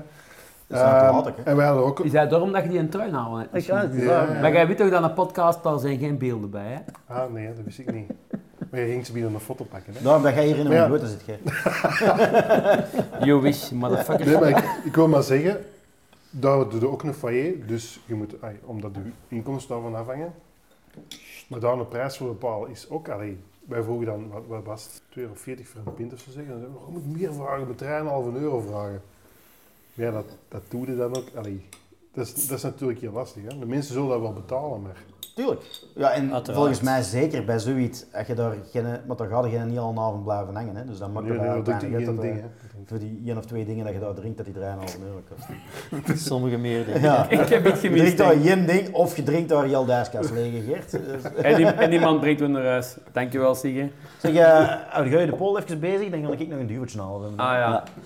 Nee, want eh, ja, je zit nu ook met, eh, dat je het toch over eh, optredens, festivals hebt, over de, ja, alle plastic dat eruit moet. Hè. Eh, herbruikbare bekers waar je mee moet gaan werken, dat zijn allemaal extra kosten, investeringen die je moet gaan doen. En eh wat het dan een waarborg voor gevraagd wordt. Maar is de consument zich daar niet van... Hier is een stoptrekker? Is de consument daar zich niet van bewust? Eh, jawel, nu, dat, dat begint meer en meer Nou, te ja, komen ja, ja, natuurlijk. dat- eh, dat wel, voel toch ik ook wel. Ja. Wij zijn nu bezig in het salon. Hey, dat is een nieuw project. We zijn trouwens de eerste in de Hoogstraat hè. Mag ik wel trots op zijn. Hè? Die, eh, maar echt, dat is echt zot. Dat is eh, een project dat haar recycleert. En die maakt er matten van. En die matten worden dan in, onder andere in de zee gebruikt om olie te absorberen. Omdat haar, eh, alle mensen doen olie, de dames bij voorsprong natuurlijk, olie in hun haar. Dus haar absorbeert olie. Dus nu wordt de haar, moeten we daar apart in een bak steken, de haarverf in apart in een bak, zulpapier apart in een bak. En de haar wordt dus effectief gerecycleerd om zakken van te maken en matten. En die matten worden gebruikt in de zee om olie op te Dat is toch eigenlijk fantastisch, hè? Ik vind dat, ik vind dat Ik vind geweldig. dat geweldig Ik goed. vind dat geweldig dat mensen zo'n idee hebben van eh, hetgeen dat normaal gezien als afval gebruikt werd, of als afval Ja. weggegooid werd, van daar ga ik iets nieuws mee doen. Ja, en hoeveel haar is er? Eh, Bij mij nou wat minder, Ik maar... het geniaalste vind ik op dat vlak, volgens mij, eh, en dat bestaat al heel lang, hè, maar van de Milsa. Zo die, hè, de, van de plastieke, de plastieke flessen melk, er had dan zo van die aluminium dopjes op staan. Mm. En dan zo die lange sliert, er had die dopjes uit gedrukt werden, die dan verkopen als slingers. Ja, ja, ja, ja, ja, ja, ja. Ja, dus je ik was al aan het denken, wat zegt hij nou? Maar daar zit ik mee. Ja. Weet jij dat niet? Die worden, eh, die worden dan verkocht als slingers voor mijn verjaardagen op tegen en zo. Dus kei We waren in Frankrijk van de zomer en er was, was een koppel, eh, Jos en Bolleke noemen die mensen, zalige mensen. hè. En die eh, waren 50 jaar getrouwd en we mochten daar rennen komen. Het feest was dan in een hof van, van een wijnboer, zoals echt, nou, gelijk Frankrijk is, je kunt dat wel hè. En eh, die mensen, we moesten straks van tevoren gaan helpen met dat te versieren. En wij zo ballonnen hangen. Wat doen die mensen? Die pakken van die, van die kartonnen doosjes waar wijn in zit. Daar zit dan een plastieke zak in. Ja, En die, en die aan die een teut beginnen aan die teut te bla- en dat waren de ballonnen. ja. Dat is eh, Franse recyclage. Ja. Maar, eigenlijk doet er dat niet toe. Nee? want er hangt iets. Dat is al genoeg. Wat? En zalig, trouwens, een zalig feestje ook. Zeg, en dat is ook nog een boodschap dat je zegt van, kijk, dat punt wil ik maken. Boodschap Vandaag- Wat doe je met dat eigenlijk? van, ehm oh, ga je het dan over horeca? Nee, vlak, maar- of, nee, nee, we hebben al veel over horeca gebabbeld. Hè. Dus eigenlijk dat je zegt van, kijk, het is wel horeca gerelateerd. Of als je nog waar reclame moet maken en je zegt van, Ah, ja. hier een speciaal nieuwe menu met de gulden koppen. Die, nou, Wat gaat je doen met de feestdagen trouwens? Doe je dan iets speciaal? Eh, eigenlijk eh, doen we met feestdagen niks eh, speciaal in die zin dat wij de dagen zelf gesloten zijn. Dus Ja. eh, 24 eh, kerstavond, 25 kerstdag zijn we dicht, 26 zijn we open. De dagen voordien tussen kerst en nieuw zijn we ook open. En dan oudjaar en nieuwjaar zijn we ook dicht. Ook om voor jezelf iets eh, te hebben nog. Ehm, en ook ja, personeel iets hun Ja. het weinige personeel dat je hebt, eh, om die ook een feestdagen te laten doorbrengen bij hun eh, familie, gezin en dergelijke. Dus dat je dan de keuze moet maken en, en ja, op zo'n dag is het ook, ja, Ja, dat mensen verwachten ook iets meer. En het is allemaal speciaal, maar natuurlijk, het verwachtingspatroon in die zin is ook zo dat uw producten die een tijd dat je wilt serveren ook een pak duurder zijn, die je dan ook weer duurder zou moeten verkopen. En op Dat een zijn gegeven moment... wel altijd de beste momenten voor een stapper te gaan, de beste momenten voor stapper te gaan werken. Want dan verdient het meeste. Hè. Op momenten dat, Ah ja, dat dan- al de rest niet wilt werken, dat zijn is de momenten dat je het meest kunt verdienen. Hè. de kosten worden te duur, Ja. rendement te klein.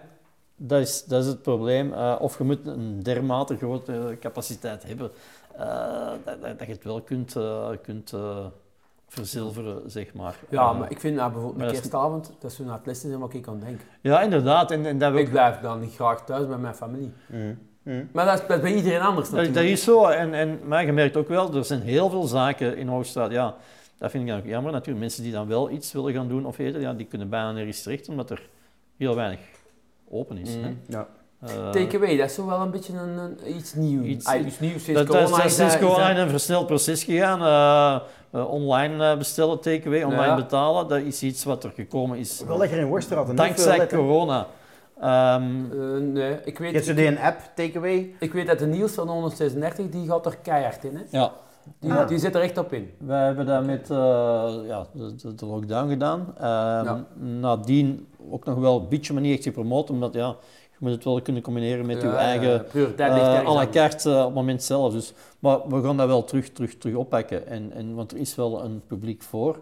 Maar ja, natuurlijk veel minder dan... dan Ja. eh, het gaat niet de gezelligheid eh, van, van als je ergens gaat eten of zo. Dus eh, het is een keuze En dat je je afwas, hè. Ja, ze zeggen altijd, het is, het is altijd, dat gaat een doodsteek van een horeca zijn, dat gaat een doodsteek van een horeca zijn. Dat was met rookverbod was een doodsteek van een horeca nee, en met de witte kassa was een Zal ik eens zeggen wat een doodsteek van een horeca is? Kartonnen ritjes. Als ik, dat is afschuwelijk, echt waar. Ja, je hebt gelijk, omdat zo is niet te drinken, dat, is- dat verschrikkelijk, echt. Maar een puntje dat je wel aanhaalt, dat vind ik wel goed, want ze hebben dat inderdaad al dikwijls gezegd, dat is een doodsteek en dat is een doodsteek. Maar dat, dat wil toch zeggen dat de horeca, maar alle ondernemers in het algemeen denk ik wel bijzonder creatief moeten zijn om er elke keer een, een, een kwinkslag aan te geven, dat dat daar terug een nieuwe, een nieuwe elan krijgt eigenlijk. Hè. Ja, maar die gaan niks de doodsteek van een horeca zijn. Hè. Nee, Het omwille gaat van... altijd een doodsteek van een horeca zijn, gelukkig dat hem tot dan toe altijd gewist Ah, was. ja, ja, maar gelijk- ondanks de, de creativiteit van de Ah, je ondernemer. moet niet vergeten, meesten en ah, de, de, de, meesten hebben niet geen verandering over het algemeen. Eh, ja, ja, Verzet- durven hun eigen daar nogal eens tegen verzetten. ja. En ik zeg niet dat, dat verandering per se goed is, hè.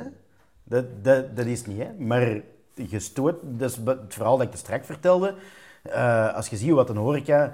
We doen altijd precies alsof dat, hoe dat nu is, zo is het altijd al gewist. Als je kijkt wat evolutie dat een horeca de voorbije 50 jaar heeft doorgemaakt, Dat is, dat is gigantisch, Ja. hè? Ah, ja. je kunt niet verwachten dat het de komende 50 jaar op deze punt zo gaat Nee, blijven. als, hè. als ik kijk naar de, de cafés die mijn grootouders eh, hadden in Wortelcafé de Nieuwe Baten, Mhm. in De Zwaan in Kastel, ja, dat was alles. Hè. Dat was in duivenmelkers, in een biljart, in een shottersbak, in een zaal, in een voetbalplein.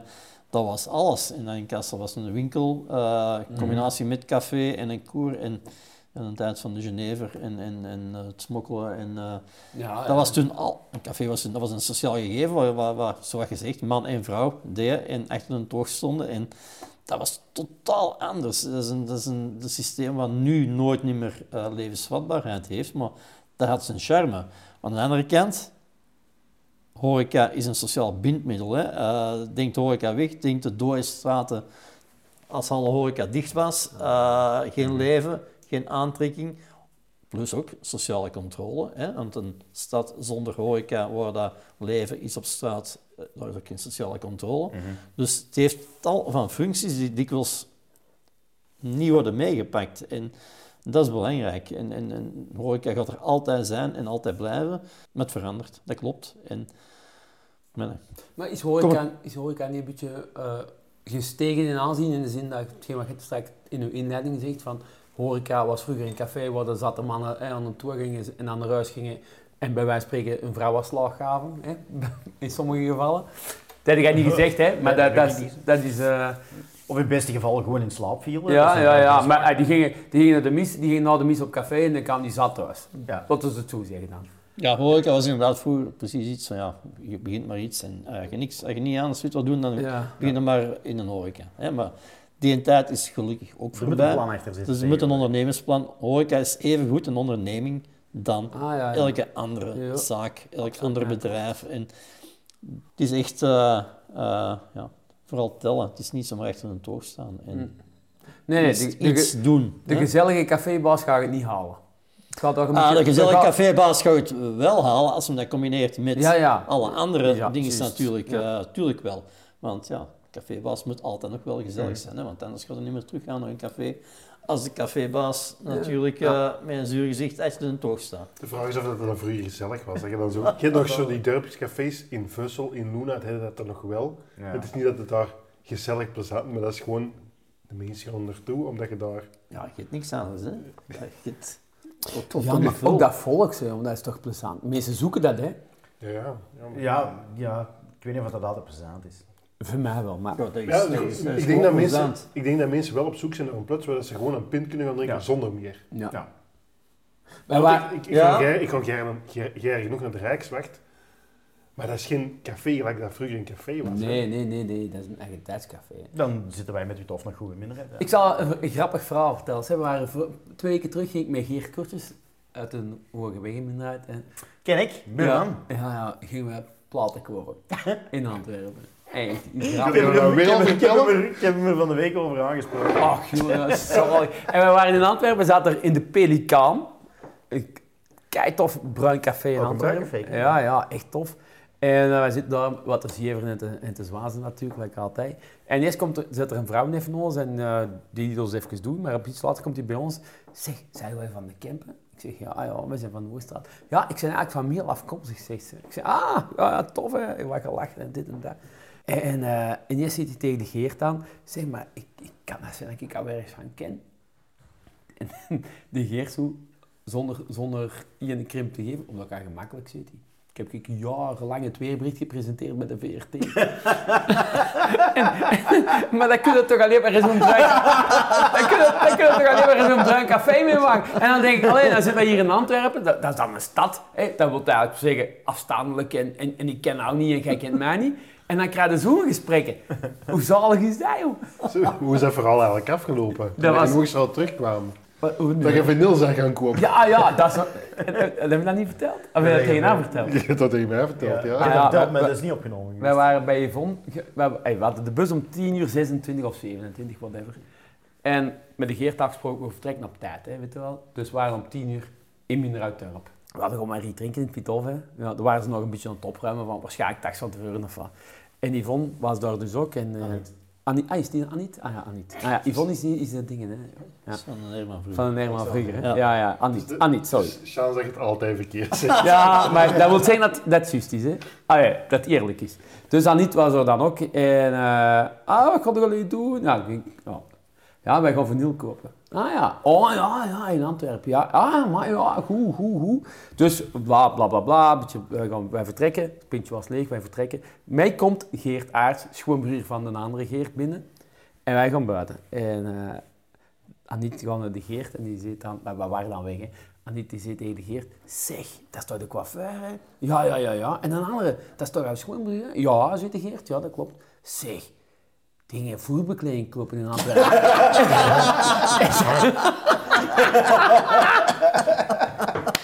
dat is toch zalig? dat vind ik fantastisch. Sorry, Aniet. maar dat... Of was die van... Nee, nee, ik kan dat dan niet zeggen. Maar dat zijn toch plezante dingen, hè. En dat, dat, dat is dat volkscafé, volksgebeuren.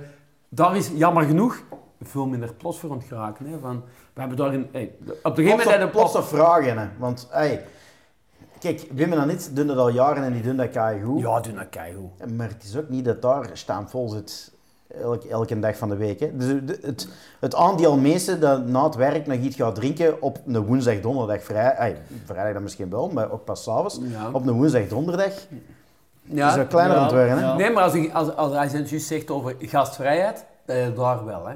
Ja, ja. Ik kom daar misschien vijf keer per jaar, max denk, maar die is altijd keivriendelijk tegen mij. De mentaliteit is ook wel gewoon veranderd. Hè. En misschien is dat ook niet heel slecht. Dat is wat ik te straks zei, die haat-liefde verhouding dat ik met Norca heb. Toen ik op middelbaar zat op seminarie, als het examen was, dan ging ik na elk examen in een bizar pint drinken. En dat was niet raar. Wat dat raar is, dat dat niet raar was. Dat iemand van 16, 17 jaar na Ja, het examen een paar ja. pinten gaat drinken. En dat, is, dat, dat leent niet om de horeca, hè. Nee, maar dat, dat, En dat leent om mijn eigen, hè. Dat weet ik, hè. Ja, nee, ook niet aan jou. Dit heeft te maken met, met een veranderd... eh, ja, Tijdsgeest. er wordt veel meer eh, opgelegd van wat wel en wat niet goed is en wat wel en niet mag. En, en eh, we leven in een samenleving waar steeds meer en meer regels en verplichtingen komen. En ja, ik kon niet zeggen dat vroeger alles beter was en goed was en wat we toen gedaan hebben... Ja, eh, hadden we dat nadoen, dan hadden we lang in een bak gezeten. Hè? Die mindset is, is totaal anders, maar er wordt ons zoveel opgelegd. En het papieren rietjesverhaal, eh, dat is net hetzelfde. Van eh, alle plastic eruit, oké, dat is allemaal goed natuurlijk, duurzaam, we zijn er allemaal voor, maar stap voor stap, hè, want je kunt niet te snel gaan. En, en dat is dikwijls het probleem nu van, En dat moet een goed alternatief zijn. Hè? voilà, en dikwijls de alternatieven die dan, als het te snel gaat, zijn dan in de eerste fase veel te duur. Maar dat is natuurlijk ook, als je van een massaproduct, gelukkig plastieke rietjes, naar een goed alternatief wilt gaan, dat heel weinig geproduceerd wordt, gaat dat uiteraard duur zijn. Dat is, die prijs kan ook alleen maar dalen als die vraag niet eens veel hoger wordt. Ik ben zelf een roker. Ik rook nog altijd. Ik rook al sinds ik 12 jaar was. Dan krijg je dat. Hè? Ja, dan zie je er zo. Hè. dat is, dan zijn er 40 en dan zie je er alsof je Ja, 36 bent. nee, maar daar rook Tellen kan hem ook al niet. Ah, ja. Als ik in Antwerpen zat, op kot, bier er ook gewoon binnen op café altijd nog gesmoord. En dat rookverbod is een beetje later pas gekomen. En ik moet zeggen, ik vind het echt niet slecht eigenlijk. Dat rookverbod. Ja. Nou, dat is goed, hè. Ik vind het, als roker, hè. En ik, heb een- veel mensen toen gehoord die als zeiden oh, blah, blah, blah.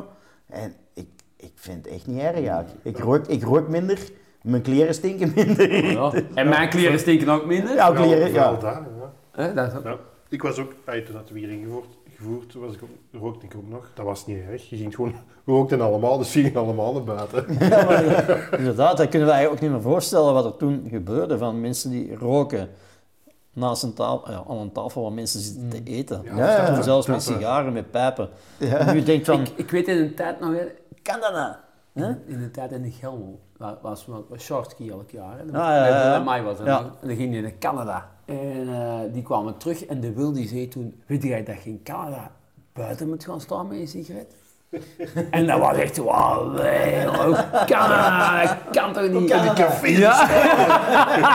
ja, maar dat was echt, dat was echt, dat, dat was een van de dingen die Wil tegen mij zei, vergeet dat nooit meer. Van, dat was toen ongeloofwaardig, hier nog niet bestaand natuurlijk. Eigenlijk, dat roken op café, of dat, dat buiten moeten gaan smoren, dat was geen probleem. Die tv's dat ze altijd in cafés, dat ze in cafés binnen zijn beginnen hangen. Dat iedereen gelukkig zijn schaap naar een televisie zit te Ja, ja, ja. Dat is ook, nou is alweer geminderd, heb ik de indruk. Maar dat is zo'n tijd geweest Ja, ja. dat er overal zo drie, vier schermen schermen... Ja. Je, Met- dat ook zo, in de je dat ook. Ik vind dat wel, ook al interesseerde dat geen bal, er staat voetbal op. Ik vind het Dat nou wel dat beter. er Na de wel. laatste week vind ik het wel beter, want na komt er wel reclame van de scumbag. Ja. Ken je dat? Dat is, dat, dat, echt Ik overalfeestje. wil er niet naar kijken. Dat is, dat, is, dat is mijn feestje, hè, op 3 februari. Zeg er niet eens bij de... Hey, zou het er onderaan geen eind aan braaien? Ja, ik denk het wel. Het is godverdikke al wel donker buiten. ja, als ik nou zeg je laat, dat zegt ook niks. Is er nog iets dat jij eh, kwijt wilt, Paul? Goh, is er iets dat ik kwijt wil? Hoe ziet Eh, dat we winter eruit? Ik, eh, hoe ziet mijn winter eruit? Oei. Ehm, god, de komende periode ziet er... eh, de Horeca Expo komt eraan binnen twee weken in Gent. eh, wat dan toch een jaarlijks... eh, Is dat de horecabeurs, zullen ze ja, zeggen? dat is de horecabeurs van vroeger. Eigenlijk. Ook maar, dus, eh. Dat, ja, dat wil ik eigenlijk wel vertellen. Dat, wordt- dat, dat, horecabeurs, dat klinkt bij mij in mijn oren als We gaan rennen en we gaan schijten zat naar huis. Dat was vroeger misschien zo. Ja, die dat- tijd dat is, was ik eh, toch nog wel. hè? Ja, toch nog wel echt het nodige vervoer hebt. Ja, ja, uiteraard. uw, eh, Ja, ja, ja, eh, maar dat is inderdaad een, een, een gezellig eh, gebeuren. En, en, eh, Jij zei horeca Antwerpen, zei je nou voorzitter van, hè? Provincie Antwerpen, ja. Ja. ja. dus En komt- jij hebt over, hebt toch overgenomen van Ed van Mel? Ja, ja, Ik heb van de week nog Onze, groot, onze grote vriend, dat was mijn beste maat, de Ed. Ah, ja. eh, wij trokken Dat is ook sinds grote schoenen voor te vullen, hè? van Ed 20, van Mel. eh, 20 Ook een jaar eh, samen op. Wij gingen overal samen naartoe, naar alle vergaderingen. En, eh, Veel te vroeg het is veel te vroeg. Veel te vroeg, hè. veel te snel gegaan. eh, heel jammer. eh, goh, echt waar. Ik was twee dagen van tevoren nog samen met hem naar Leuven geweest, een algemene vergadering, maar toen was hem al echt heel slecht. Maar dan denkt het nooit dat ik dan 's morgens morgens telefoon krijg van zijn zoon van ik zit onderweg naar onze pa, want Geert heeft gebeld dat hem niet meer wakker wordt. Ja, dan, dan weet je al genoeg. Dus dat is, dat is- ja, dan eet met al zijn eh, capaciteiten, met voortoeven en aan het pakhuis in Antwerpen. eh, dat is inderdaad een grote schoen om te vullen, eh, Geert. dat is, Maar ik, ik heb het gehoord vandaag dat jij daar goed mee bezig bent. Ja. De podcast. Nee, nee, ja, van, van, Ah, je- nee, je hoort dat hij daar met passie over kan Het is praten. gedrevenheid. Ja, het Dat- is gedrevenheid, dat is heel duidelijk. dat is minstens... Vooral het begin. Dus in het begin was wel... eh, Ja. Dus eh, ja, ik denk dat we hier kunnen afronden. Paul, merci voor te komen. Merci voor een uitleg te doen. Heel graag gedaan, want ik wist eigenlijk totaal niet wat ik moest verwachten. Wat, dat zijn eh, de beste- wat- dat wat, dat er ging komen, dus ik, eh, ik heb mij onvoorbereid hier... eh, hier Ja, de, de Geert zijn micro is ook leeg, dus ik moet mijn micro daar bij Ah. Nee, je hebt je afgezet.